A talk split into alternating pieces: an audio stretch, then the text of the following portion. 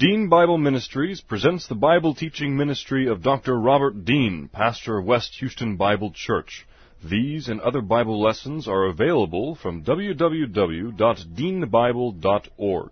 Now let's listen to our lesson from God's Word, the Bible.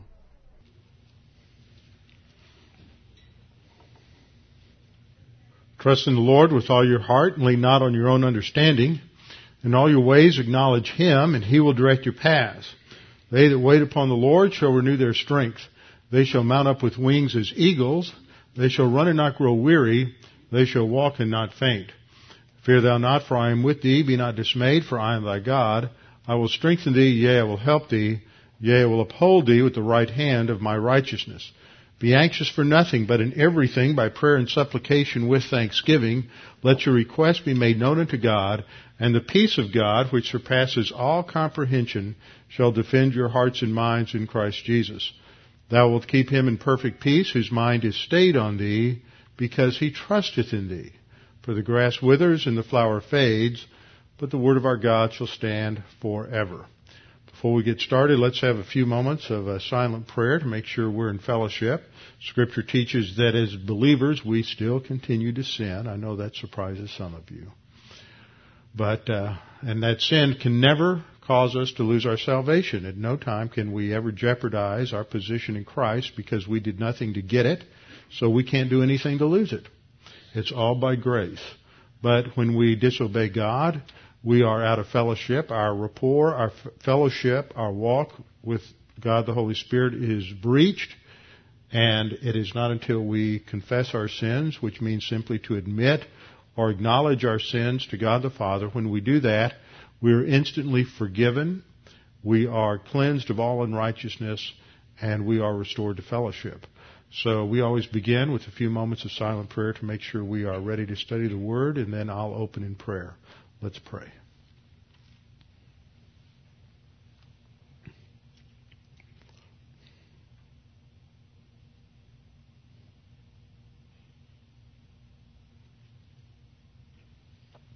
Father, we're so thankful that we have your word to go to because it encourages us and strengthens us. It is your word that reveals to us what truth is. And it teaches us to think correctly. It teaches us to evaluate the circumstances of our life from a framework of absolute truth. And it, it is through your word that we mature and grow spiritually. We learn about who you are and what you have done for us. And we learn how you you have provided every solution for every problem that we face. And that there's no problem that we face in life that's too great for your grace and that as we go through life, we face various tests, trials, opportunities to put into application that which you have told us so that we can see your grace, your power in our lives. Now, Father, as we study your word through the uh, teaching ministry of God the Holy Spirit, we pray that you would help us to understand these things and that they would challenge us in terms of our uh, position within your family as members of the royal family of God. We pray this in Christ's name. Amen. Open your Bibles to Romans chapter 12. Romans chapter 12. It'll be a minute or two before we get there, but that is where we will start with the first verse that we look at. In fact, you might hold your finger there wherever else we go because several times tonight we will be coming back to uh, Romans chapter 12. We're at the end of Hebrews, or not the end of Hebrews 10, but the end of the teaching section in Hebrews 10 that began actually in Hebrews 7.1. Hebrews 7.1 through Hebrews uh, 10.25 is the uh, teaching section before we get into the warning section, this key section in uh, the book of Hebrews. And we've come to the verse that talks about the responsibility that believers have toward one another and in reference to, uh, based on verse 25, in reference to the body of Christ, our responsibilities to one another and to meeting uh, together as a body of believers and why that is important, why it is significant. Uh, Hebrews 10:24 says, "Let us consider one another in order to stir up or in order to uh, provoke."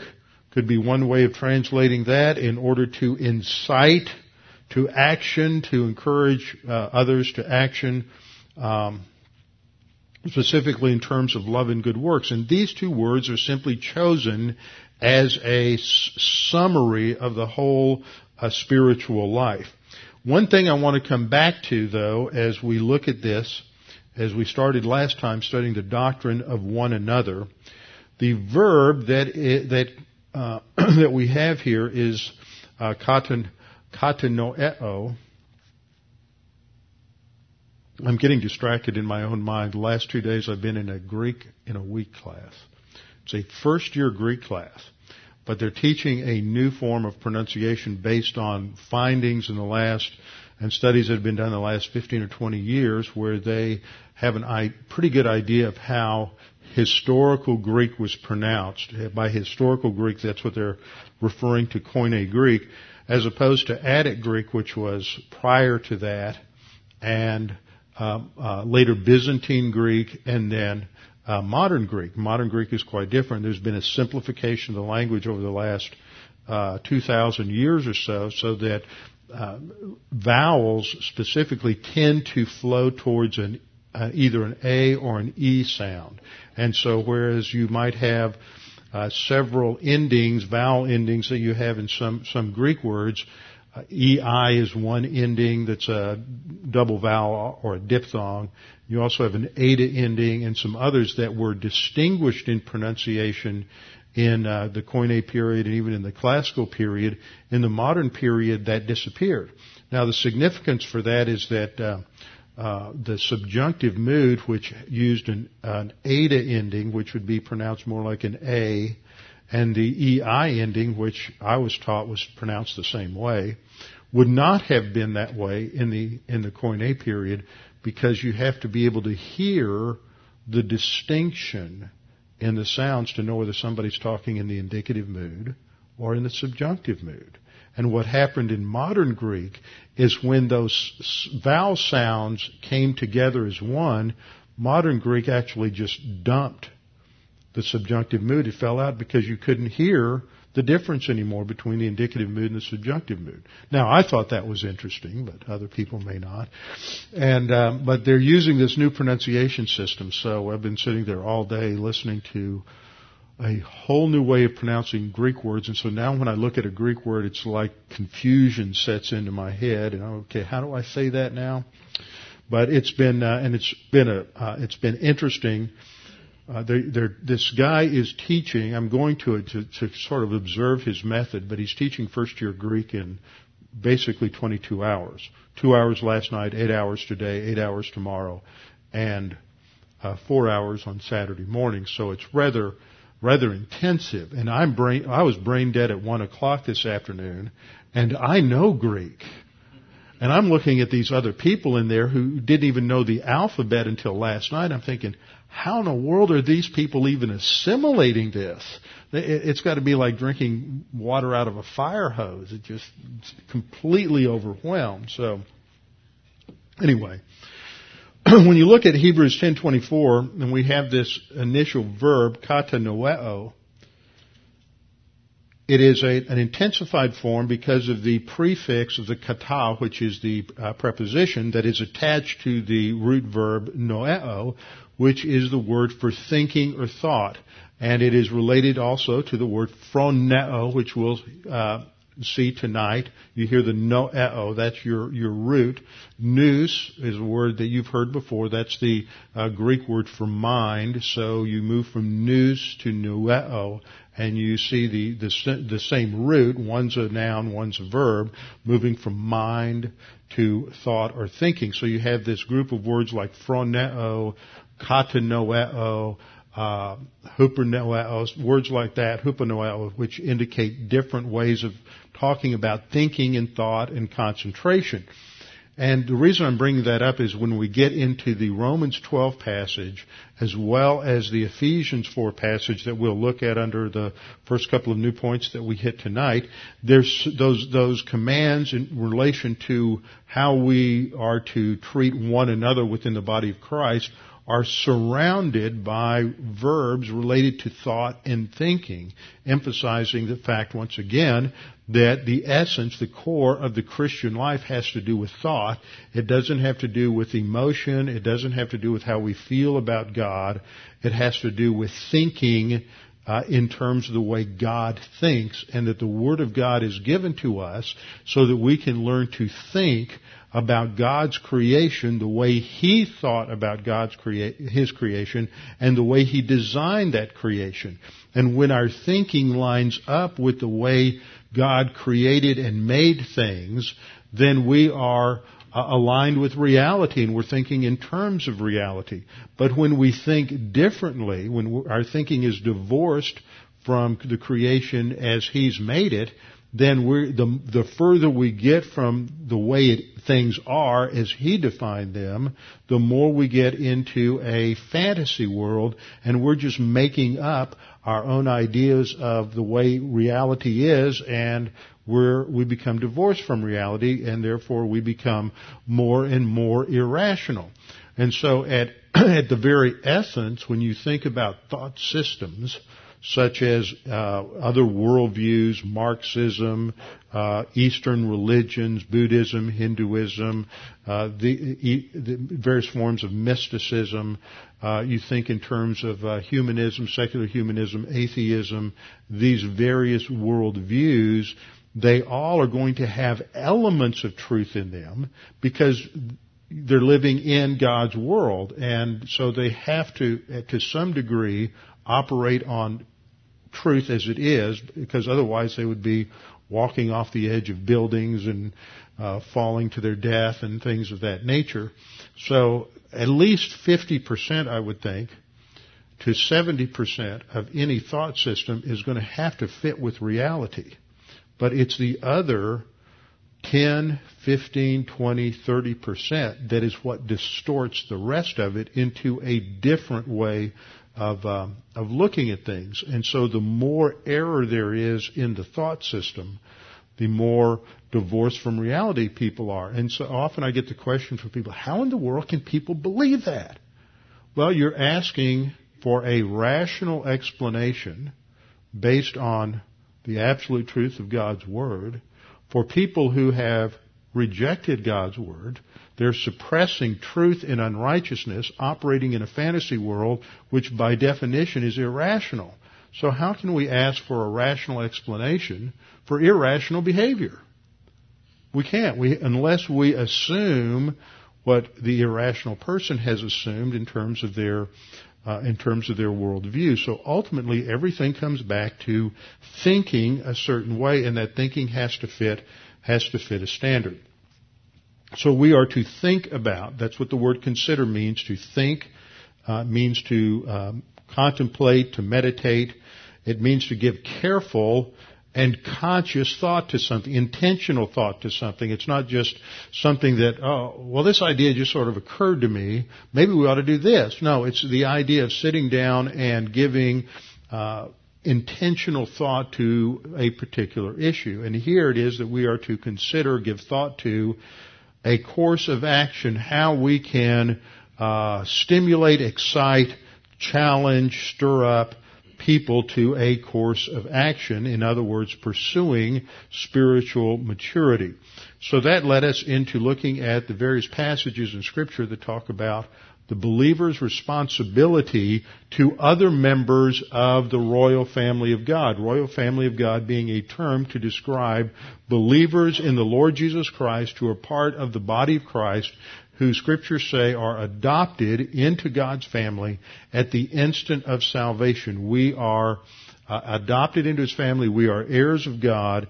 And so there is a unique privilege that we all share as members of the royal family of God. We've all been given the same resources. We've all been given, the, we've all been the, the same uh, beneficiaries of God's grace in terms of what Christ did for us at the cross. We are all indwelt by God the Holy Spirit we all benefit from the filling of God the Holy Spirit. We've all been given certain spiritual gifts. We are all equally valuable as members of God's royal family, and so there is a code of conduct, a code of behavior that is mandated by the Word of God on all members of the family. This is how members of God's family behave toward one another.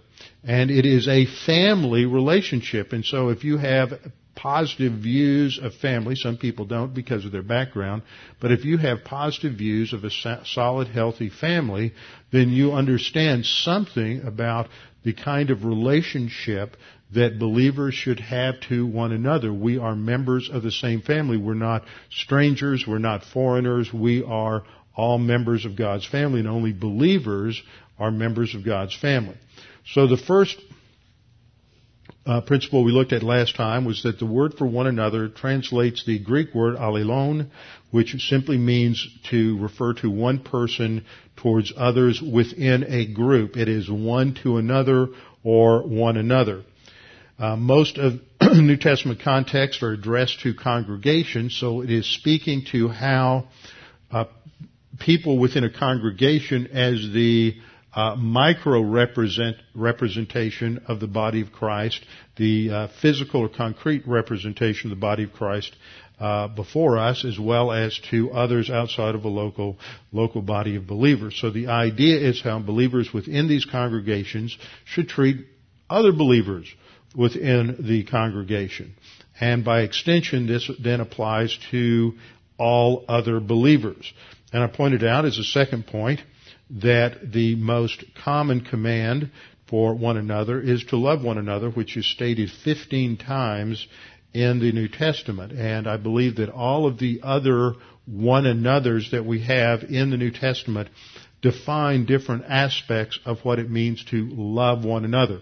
Loving one another isn't generating certain kinds of feelings toward other believers. It's not that idea because sometimes you, you don't even know another uh, person sitting across the congregation and and uh, uh, generating some kind of feeling toward them is based on having some sort of uh, interaction with them. It could be a, if it's a negative interaction, it might produce negative feelings. If it has a positive interaction, then it would produce positive feelings. But the issue is divorced from feeling, and it's based on based on character. Yesterday or the day before, I was um, uh, went out to a, lo- small local nursery that I was told about and met a very interesting guy who uh, has this this uh, this nursery, small uh, small nursery that. Uh, uh, you know, nobody would probably ever pay much attention to, and he's very knowledgeable about plants and all kinds of things, and he's a believer.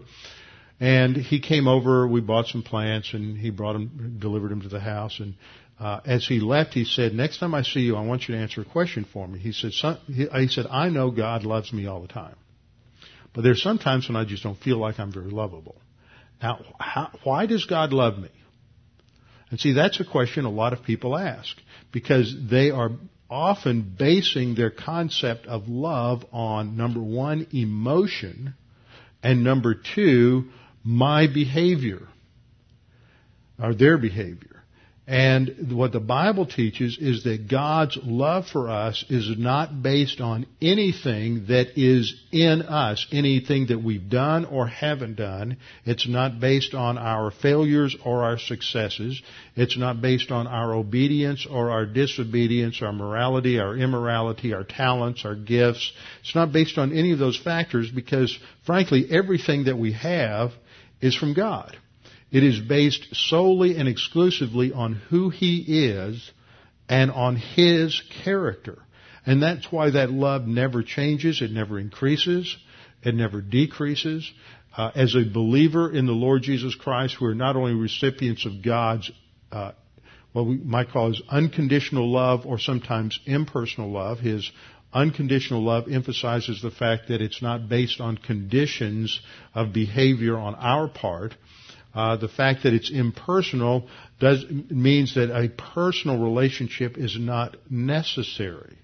Because God doesn't have a personal relationship with unbelievers yet God loved the whole world in such a way that he sent his son uh, his unique son to die on the cross for all unbelievers. So it's not based on a personal relationship. It is based though on knowledge and on integrity And so when we come to these these commands that we are to love uh, one another uh, as Christ loved the church, it means that we have to understand something about integrity and we have to understand something about the basis for that love. And the basis for that love for us in terms of that horizontal relationship between one believer and another believer is not based on either who I am as the one loving or the other person as the one who is loved.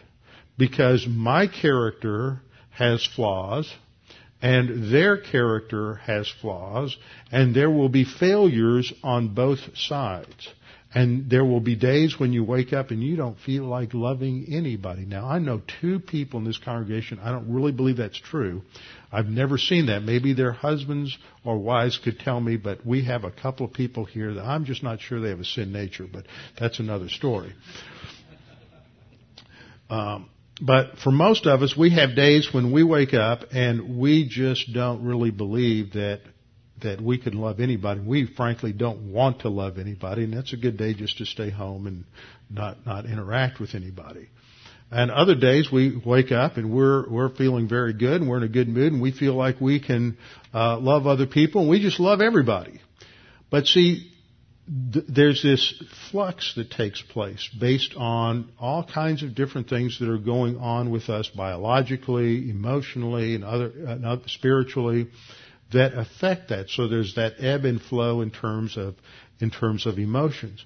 But for love to have the kind of meaning that God's love has, which is the basis for the kind of love we are to have towards other people, it has to be based on something that doesn't change something that's not in a state of flux, something that is not mutable.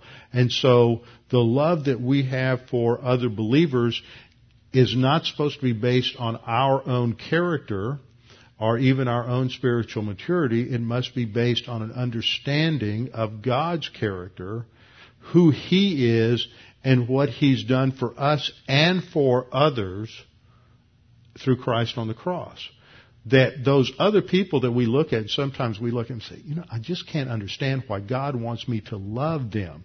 Look at what they have done to me. They have, uh, they have betrayed me. They have abused me. They have mistreated me and, and sometimes in just horrible, horrible ways. How in the world can God expect me to love that person that is beyond my capability? Well, that's right.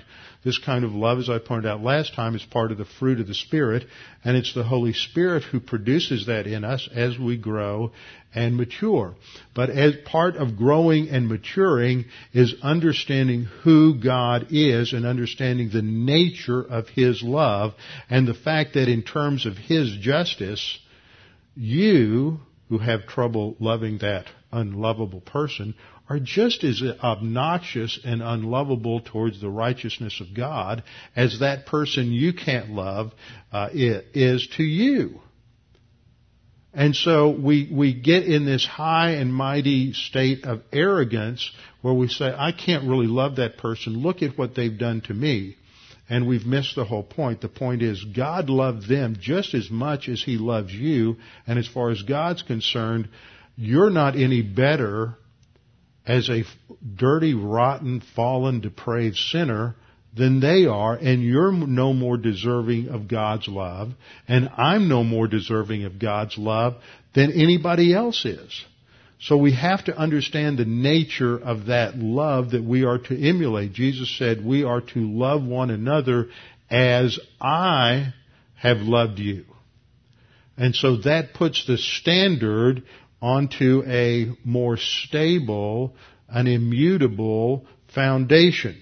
Now this command to love one another, as I pointed out last time, pervades the uh, New Testament. John, Paul, Peter each mention this, and um, and it's based primarily on Jesus giving the new commandment, John 13, 34 and 35, which is the main verse we looked at last time, and then I looked at all of the other verses related to loving one another.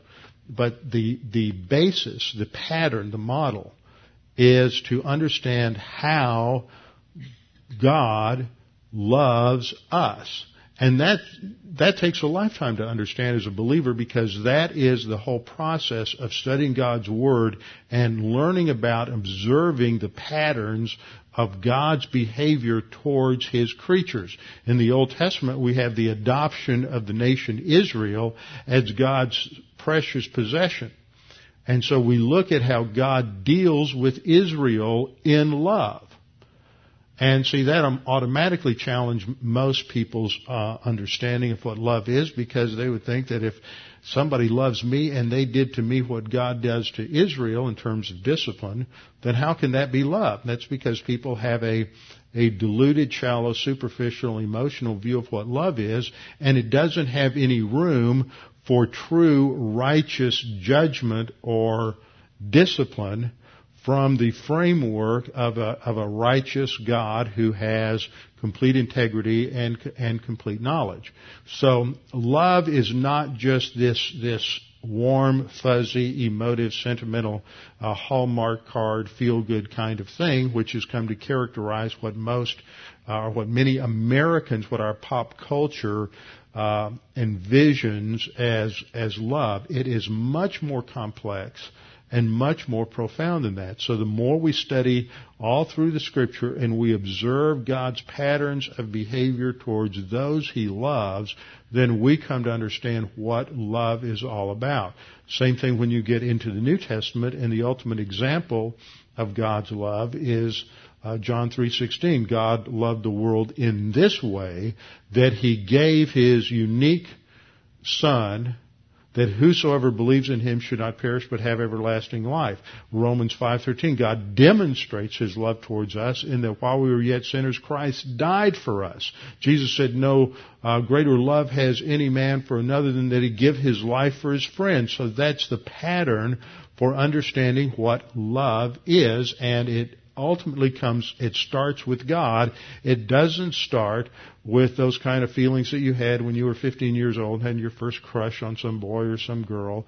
And it, it's not related to the kind of love that you experienced in your home. It's not related to any other sort of human experience, but that's always always the frame of reference for understanding love for most people is something within their experience. But for the believer, we have to get out of our experience and go into the Word of God, and there we come to understand what real love is all about. Well, love involves, as I pointed out, the third point.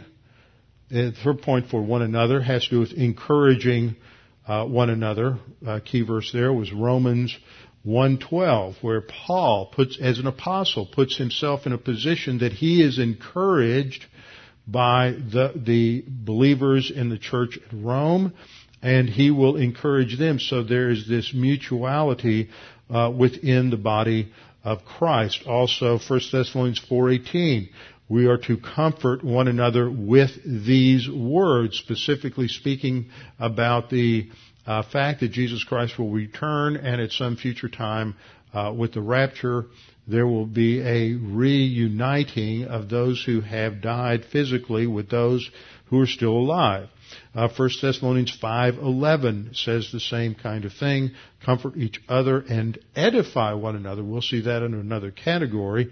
Comfort each other and edify one another just as you also are doing. So here we have these words based on the word group para, uh, parakaleo. We have sum, parakaleo. Sum is a uh, prepositional prefix, which intensifies the uh, word there. Means soon means together with, so it emphasizes again the um, coming together with uh, one another. And then 1 Thessalonians 4:18 and 5:11 just uses the word parakaleo.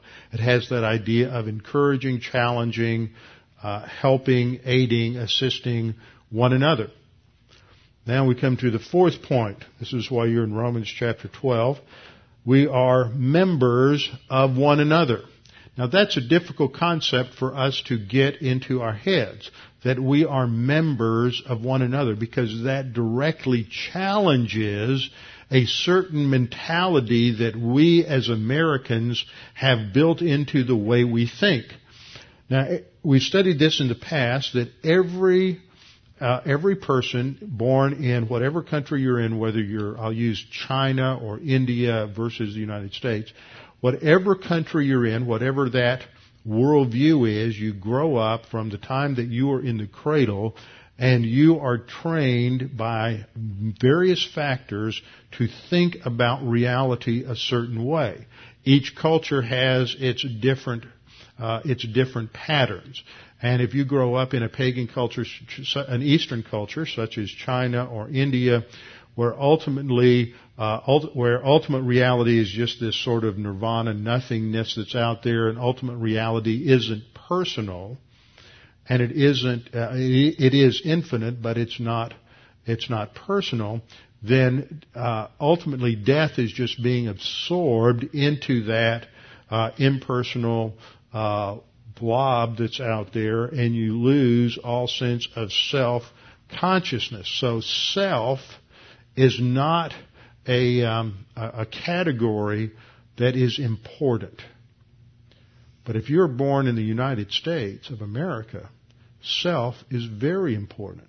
Each individual is emphasized and we have a value based on our history, based on our culture, to emphasize the importance of the individual and the individual's talents and abilities so that they can have the freedom uh, historically at least in the United States, have the freedom to choose to do whatever they want to with the talents and abilities that God gave them.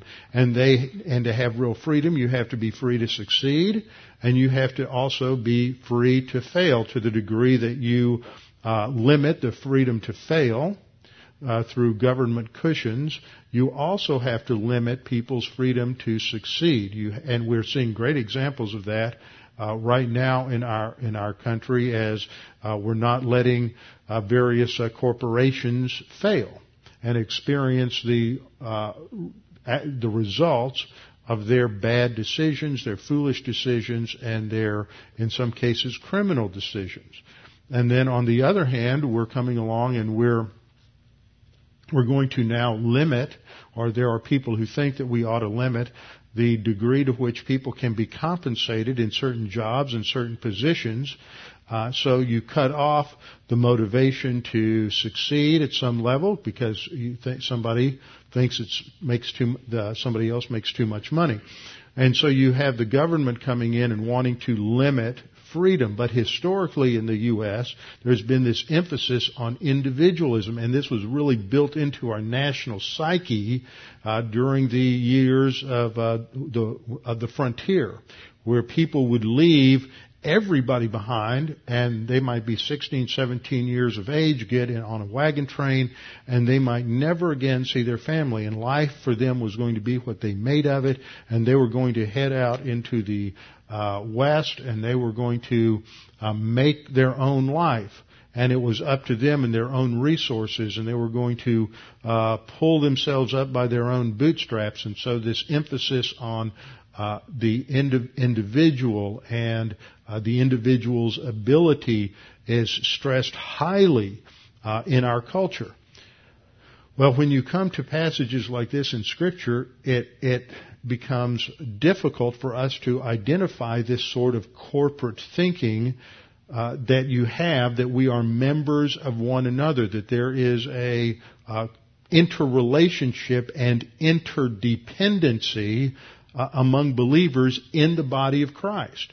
Because we're trained as Americans to think in terms of independency, whereas you have people from some other cultures and they only think in terms of the village or they only think, think in terms of, of the family or the group and so everything that they, every decision they make is made on the basis of, of a family and the impact it has on the family. They never really think of it in terms of themselves as an individual. And so these are different ways in which the culture around us and the worldview that we're, that we absorb from teachers, peers, uh, parents, professors, uh, through through life and how that shapes our thinking. So look at uh, look at Romans 12:1. Just to give you background on this before we get into a couple of passages here. Paul says, I beseech you, or I challenge you, therefore, brethren, by the mercies of God, that you present your bodies a living sacrifice. Now, he uses the word body there because he's talking about the whole person. He's avoiding uh, some sort of Greek type of thinking that would say, okay, I'm to I'm going to give my body to one thing, but I'm going to give my mind to something else. He's using the body because it stands for the whole person. That you present your bodies a living sacrifice, uh, holy. Uh, that means set apart to God, acceptable to God, which is your reasonable service. The idea in the Greek there is that this is the, our, our service as part of believers once we're saved to serve God. Now he describes the basis for this and how this is done in verse 2. And it involves uh, two commands, a, po- uh, a negative and then a positive. First of all, he says, don't be conformed to this world. Now that's hard for us because everybody in this room was significantly conformed to the thinking of the culture and the world around them before they were saved. I was saved when I was six, but the problem that we have is that when we're when we have a sin nature, that sin nature has an affinity for the characteristics of, of any cosmic thought, any worldview, a pagan worldview. And so by the time we're three, four, or five years of age, we have already absorbed a mindset that is counter to the Word of God because the only option we have as a spiritually dead sinner dominated by a sin nature is to adopt thinking that is contrary to God.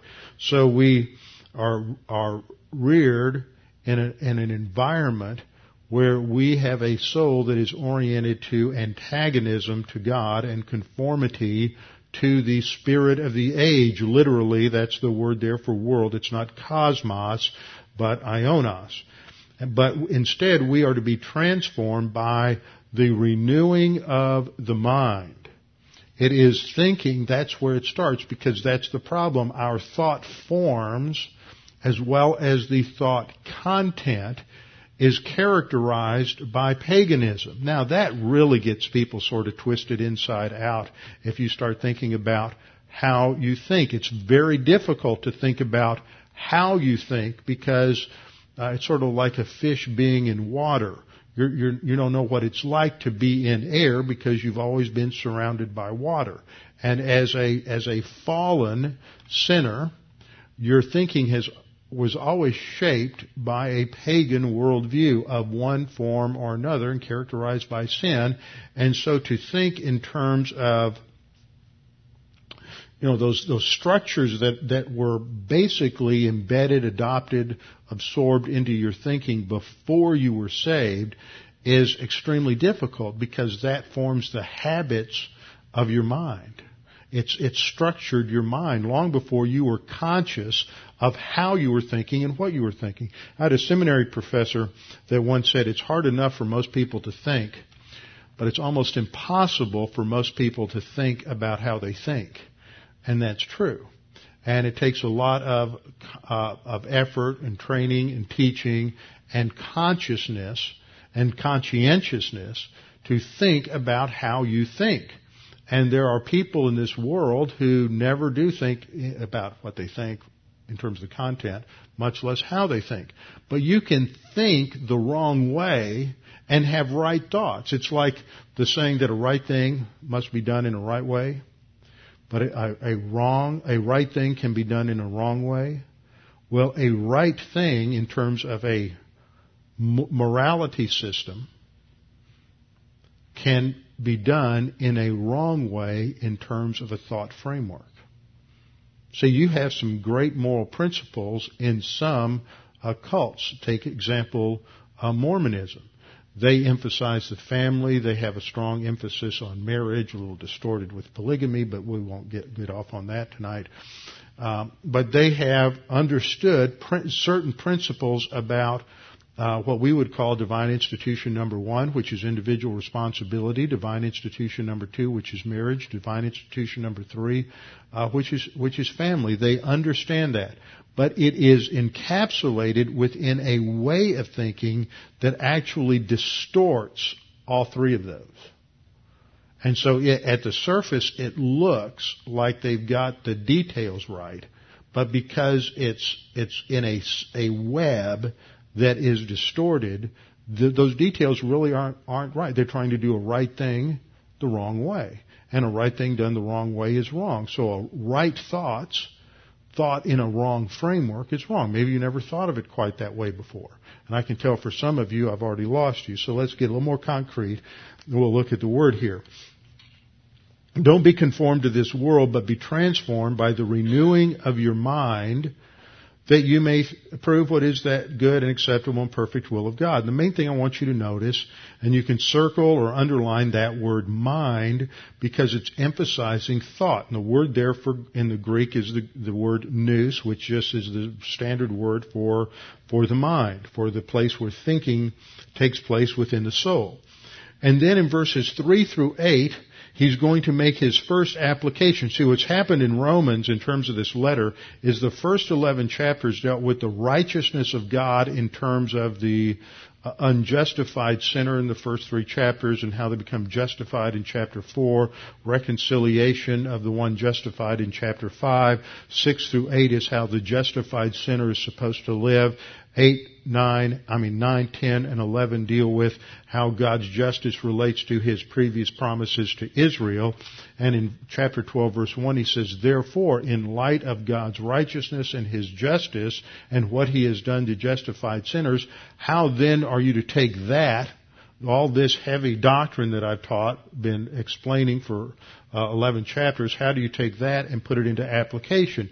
And that's how Paul normally uh, normally handle things. So he comes to the therefore in 12.1, and now he begins to get down to what most people would call real good practical uh, application. And so the first, he sets it up in terms of changing the way you think in verses 1 and 2. And then in 3 through 8, he's going to apply that in terms of this new relationship that we all have with one another as members of the royal family of God. And he's going to build that in relationship to the, using this whole image of a body as a, as a metaphor that we are part of that body and just as each part of our physical bodies has a different function and a different purpose and none is uh, some may be more obvious in terms of its significance and importance than other parts, but all of it is important. You know, many of us are uh, uh, came through in a uh, grew up in a time period when we were taught that tonsils and uh, the appendix was were vestigial organs. Y'all remember that? And they weren't important at all. We just take them out. And uh, I came along just about the time they stopped doing that, and so I still have my tonsils. I begged doctors uh, when I was in college, take them out, please. Nobody would ever do that. Uh, because what they discovered later is the, both the appendix and the tonsils have something to do with the immune system and taking care of toxins in the body and things of that nature, and they're important. They're not just uh, insignificant leftover pieces of evolution. God has an actual reason and purpose uh, for tonsils and for for the appendix. So every body part is important. It just has different functions, and just because your function isn't that of the brain, your function is that of the little finger, or your function is that of the little toe, and uh, or the big toe. And without the right toes, you have trouble with balance, other things of that nature uh, Paul is going to use that analogy to talk about the different gifts that he's that God has given to the uh, to each believer within the makeup of the local body, and that means that everybody's important. And we have to think in terms of two things here. I want you to think in terms of the overall universal church, the universal body of Christ. That's all believers through time. That's every believer from uh, the time of the first day of Pentecost when the church was birthed, when the Holy Spirit came in Acts chapter 2, all the way to uh, the rapture. And every believer, every person who trusts in Jesus Christ, all through that time, are part of that body of Christ. Now some are dead. They have already lived and they've died and they've gone to be with the Lord. Others have not yet been saved. Some have not yet been born physically. They will at some future time.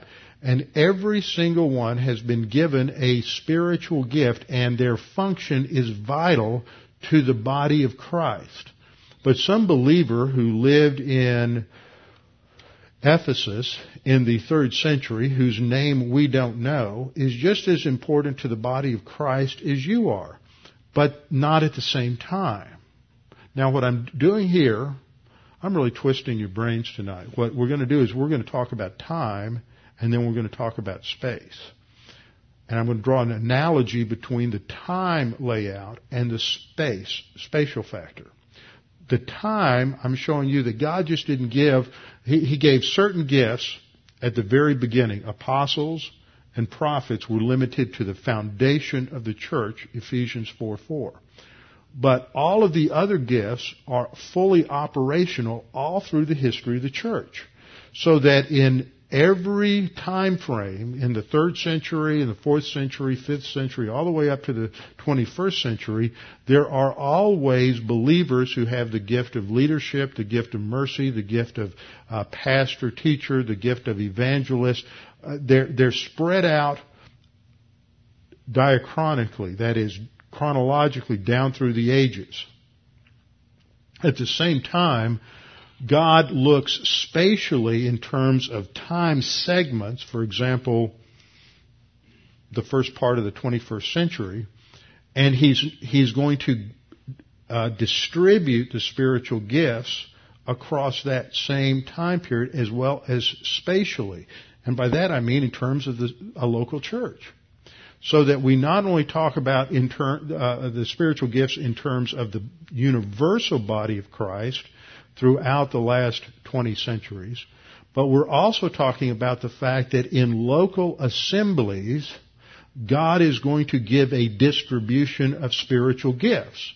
He's not going to have a local assembly over here that only has the gifts of evangelism and pastor teacher and then this assembly over here has maybe one person with the gift of pastor teacher and everybody else has the gift of helps or, or leadership or administration. There's going to be a spread of these gifts. So if you look at West Houston Bible Church, we're going to have a congregation as members of the body of Christ that are going to have a spread of spiritual gifts, whatever the proportion is that God believes is important for us to have. We're going to have some with the gift of helps, some with the gift of mercy, some with the gift of leadership, some with uh, uh, gifts of giving, and these are all important for the function of this localized body of believers. You go to uh, some other congregation, they have the same thing. Those gifts are important to the function of that localized body of believers so that the gifts are operational and significant not just for the total universal body of Christ, but also for each individual local body of believers. And that means that every single believer in the localized version of the body of Christ that meets at West Houston Bible Church is important to the function of that body.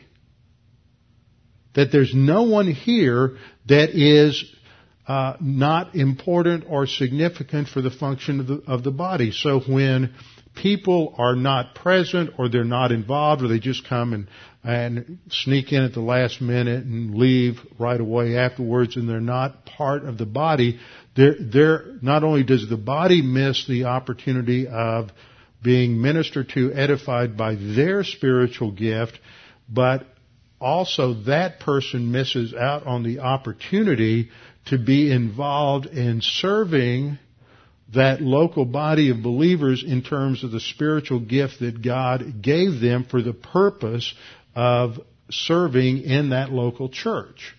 So maybe that gives you a, a, a, greater understanding of the importance and the role that we all play within the health of that body. Now, of course, you have people within a local congregation that have different levels of maturity. So you have some believers that are more mature, and so their gift is more evident, more operational. You have others who have who are less mature, and so their gift is not as obvious and not as operational, but it will become so as they grow and mature. So that's some background to help you think through the next couple of verses. So in verse 3, Paul says, For I say through the grace given to me, that's a reference to his apostolic gifts, uh, which is involved in giving revelation from God. For I say through the grace given to me to everyone who is among you, not to think more highly the, of himself is just added for clarity in the, in the English, uh, not to think more highly than he ought to think, but to think soberly, and that doesn't mean with the absence of alcoholic beverages. The word sober there has to do with objectively, in terms of reality. And the only way you can get a, the terms of reality is when you are, uh, have the Word of God in your, in your thinking. So we're to think honestly about who we are, not with either a false humility, where we're saying, you know, I really can't do that, and you know you can, but you just don't want to want it to appear as if you're promoting yourself, or on the other hand, uh, always uh, promoting yourself in terms of an overt ar- arrogance. Pseudo humility is just as arrogant as overt arrogance is. So the scripture says we're to think objectively and accurately about who we are, and we can only do that from when we're evaluating ourselves from an objective standard uh, like the Word of God. So we're not to think more highly than we ought to think, but to think soberly or think accurately, objectively, as God has dealt to each one a measure of faith. What that indicates is that there are different proportions of how God distributes the spiritual gifts. Some person may have the gift of pastor teacher, but he has he has three quarts. Another person may have the gift of pastor teacher and he has three bushels. Another person may have the gift of giving and they have a couple of gallons. And somebody else has the gift of giving, but it's only a quart. And we've all experienced that. We have listened to pastors who have just obvious, tremendously gifted by God.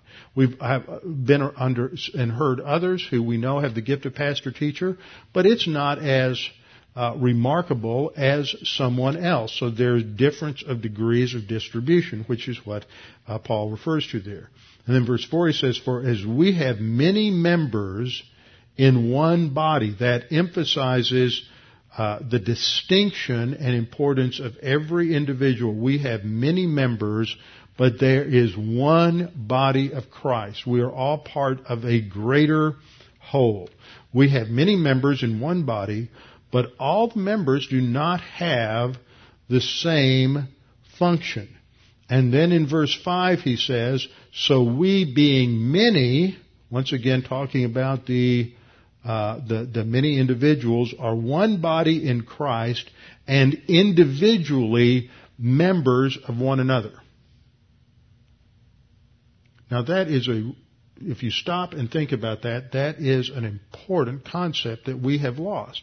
That we are members of one another. We do not exist as individual Christians existing in isolated islands, totally separated from other believers. Now that runs counter to the kind of thinking that characterizes uh, American individualism. I'm not saying that there's not a place and a role for thinking in terms of people's individual ability, uh, individual abilities and their own self-reliance. But in the body of Christ, that is not the pattern. Uh, the pattern is that we are members of one another and there is an interdependency in the body of Christ from one member to another because we're designed as a team.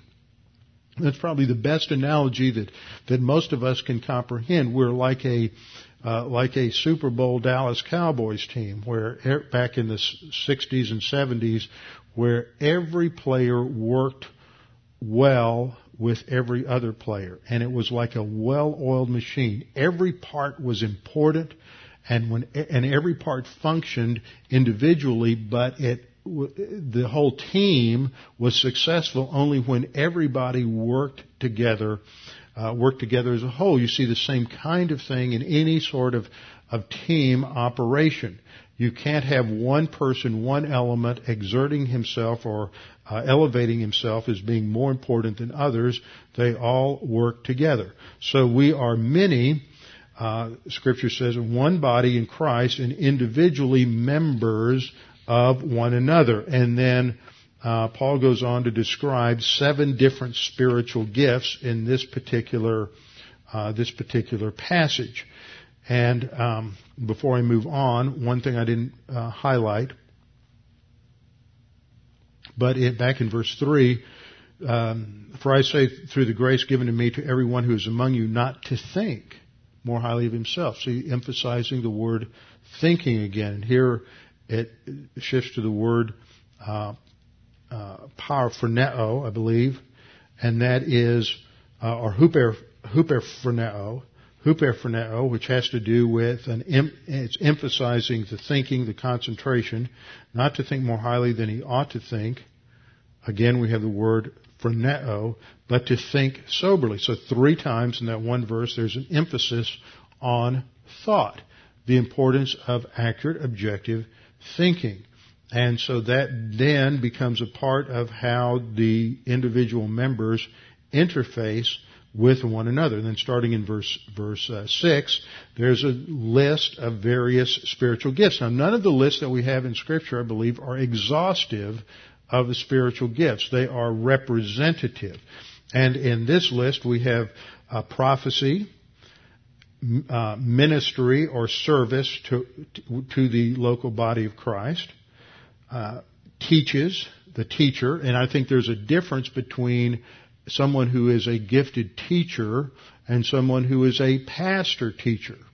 The pastor teacher is one who has a responsibility towards a congregation, and the pastor emphasizes the leadership aspect because that's it's the, based on the word uh, for shepherd, and that's what a shepherd did. He had a responsibility for leading and taking care of a flock of sheep, and so the gift of pastor teacher is someone who has a, a, that gift of leadership to oversee a congregation and take care of a congregation, and he does it primarily through teaching. But that's different from someone else who may have a gift of, of teaching. I uh, have studied under some great teachers in my time uh, in seminary education.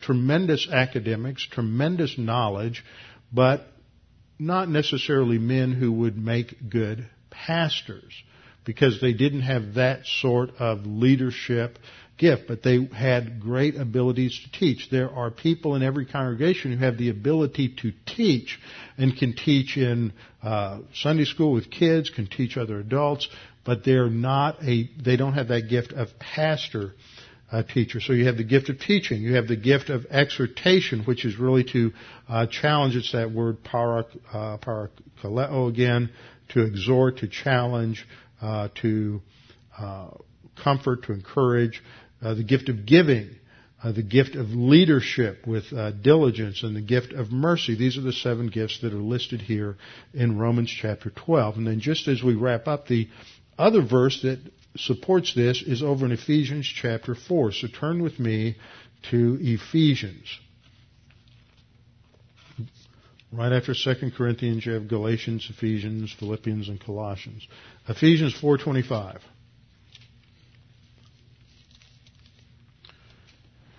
Now, once again, you get into a section that emphasizes thought.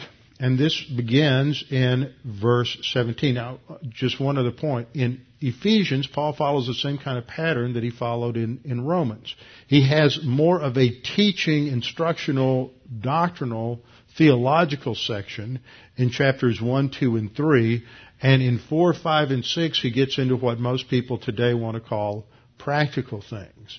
But for Paul, there's nothing more practical than theology And so it, all practical things start with understanding who God is and what God has provided for us in salvation. And in starting in chapter 4, he starts drawing out the implications of this for our behavior. And I'm just going to read through these verses and emphasize a couple of things before we get to the uh, verse 25. Paul says in verse 17, This I say therefore and testify in the Lord that you should no longer walk as the rest of the Gentiles walk in the futility of their mind. What's he saying? Don't be conformed to the world. Same, same thing he said in Romans 12 too. Don't be conformed to the spirit of the world.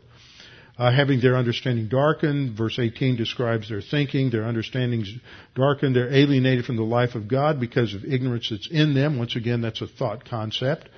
Uh, because of the blindness of their heart, who being past feeling have given themselves over to lewdness to work all uncleanness with greediness. But you have not so learned Christ. What's learning? It's thought. It's changing the way we think. If indeed you have heard him and have been taught by him as the truth is in Jesus, that you put off concerning your former conduct the old man which grows corrupt according to the deceitful lust. What's he saying? He's saying don't be conformed to the world, but be transformed by the renewing of your, of your thinking, which is verse 23. Be renewed in the uh, spirit of your emotions. Is that what that says? No, it says be renewed in the spirit of your mind. It's thought. Uh, change the way you think. And that changing the way you think is integral to putting on the new man, which was created according to God in the true righteousness and holiness. That's not talking about salvation. That's talking about living in light of who you are now in Christ. Therefore, conclusion, verse 25, putting away lying, let each one of you speak truth with his neighbor, for we are members of one another. So neighbor there isn't the unbeliever living next door to you. Neighbor there is he's using that as a term for other believers in the body of Christ. We are to speak truth uh, with other believers because we are members of one another. There is this interdependency, inter uh, relationship that every believer has with every other believer in the Lord Jesus Christ. And so we are to exercise um, in terms of that that relationship. So we are to live out our lives on that on that basis.